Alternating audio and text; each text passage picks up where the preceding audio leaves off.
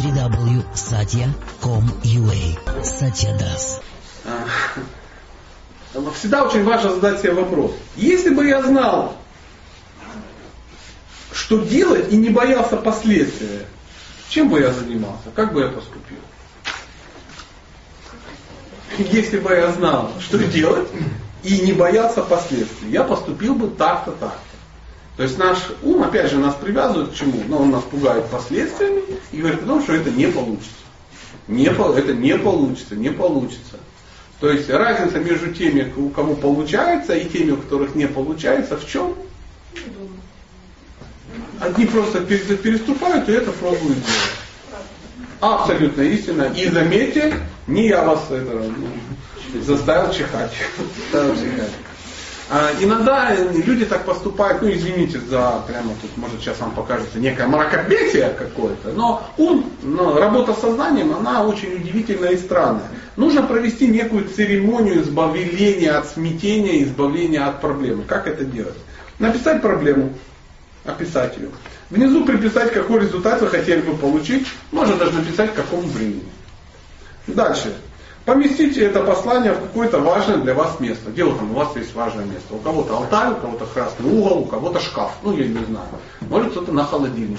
Ну, у кого где, где алтарь. И нужно начать медитировать на результат, молиться, просить помощи. У кого? У высших сил, потому что что просить у соседа, он сам как бы страдает. А, получится ли? Это не значит, что это получится.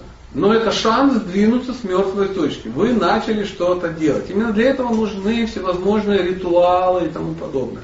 На этом основана масса удивительных вещей, всевозможные инициации, всевозможные обряды, всевозможные самскары, когда человека срывают с мертвой точки. Наша проблема в том, что мы преросли, мы приржавели э, к чему-то. И совсем не важно, как это происходит. Если кто-то может вас сорвать с мертвой точки, пользуйтесь этим. Это говорю, шанс двинуться с мертвой точки. Человек жив, пока способен переживать все эмоции. Причем не только хорошие, но и какие? Все, определяющее слово. Молодец, шикарно. Все эмоции. То есть мы не можем выбрать и переживать только хорошие эмоции. Переживать нужно эмоции все. А иначе мы будем находиться в вечной и очень удивительной депрессии. Знаете, что такое депрессия? У слова депрессия есть масса удивительных значений. Кто может предложить свое? Ну, знакомое слово. У кого была депрессия? У всех была. Не может быть, чтобы не было никогда депрессии. Да что это? О, и сейчас есть возможность на благо всех живых существ поделиться. Нет, не симптомы, а определение. Отсутствие мотивации, отсутствие смысла что-либо делать. Отсутствие мотивации, отсутствие смысла. Да. То есть ты не видишь э, смысла выходить из этой ситуации. То есть еще какая еще какая Ну, кажется, как будто безвыходность какая-то, как будто вот все. Вероятно, что все, ничего не поможет. А делать ничего тоже не хочется, потому что энергии нет. Ну, то есть э, логическая петля. Да. Нет. Мудрецы говорят, что депрессия это устойчивая неспособность радоваться тому хорошему, что у тебя есть. Просто устойчивая неспособность радоваться нормальным вещам. Они же есть? Есть. Но мы, мы можем им радоваться, потому что мы в этот момент что делаем? Печалимся тому, чему у, вас, у нас нет. Да. То есть мы грустим от того, чего нет. А то, что есть, мы на это не обращаем внимания. Это не некая.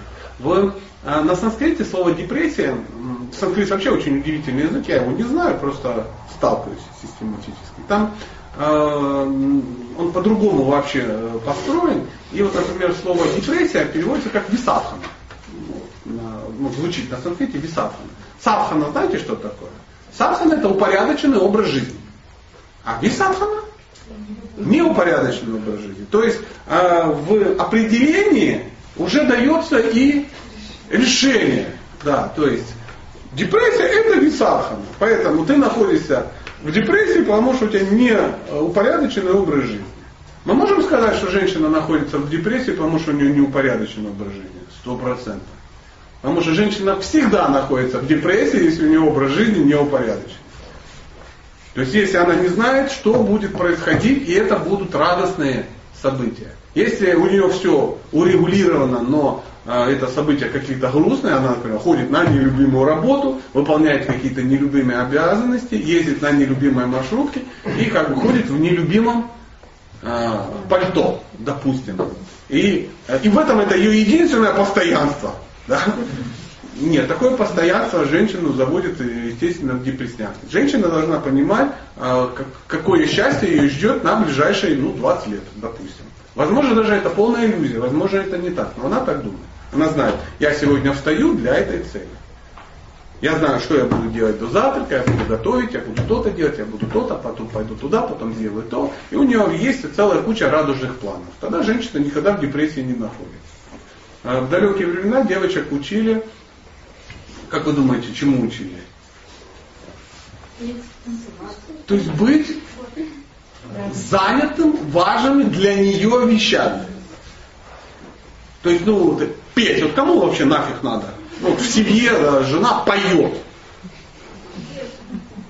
Странно, да? Или она э, учится скакать на скакалке или прыгать с мячиком. То есть учили, было такое искусство, женщина должна была овладеть искусством общения с мячиком.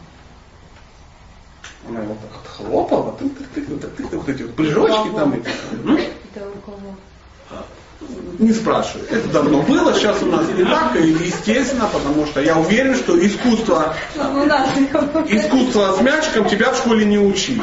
А, в школе? В школе не было, не учили, да, ну никого не воспитывали, девочек не обучали. Девочки учили физкологию, химию и что, биологию.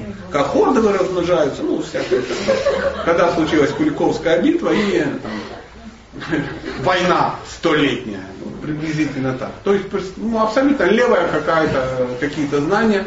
А для чего э, учились всем этим штукам? Было такое искусство, когда, знаете, вот это, ну, в детстве делали, на пальчиках вот эти штуковины. Это целое искусство.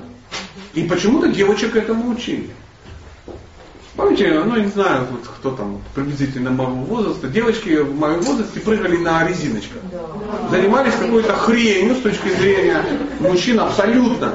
Абсолютно. Девочки находились в состоянии чего? Счастья. Да, это отблески, это уже остатки. Остатки того, что девочки учились этому. Это же была сложная технология. Там надо было как-то удивительно прыгать. Поэтому девочек учили, как быть счастливыми. Зачем мячик, как вы думаете? Это мячик ей может помочь в жизни?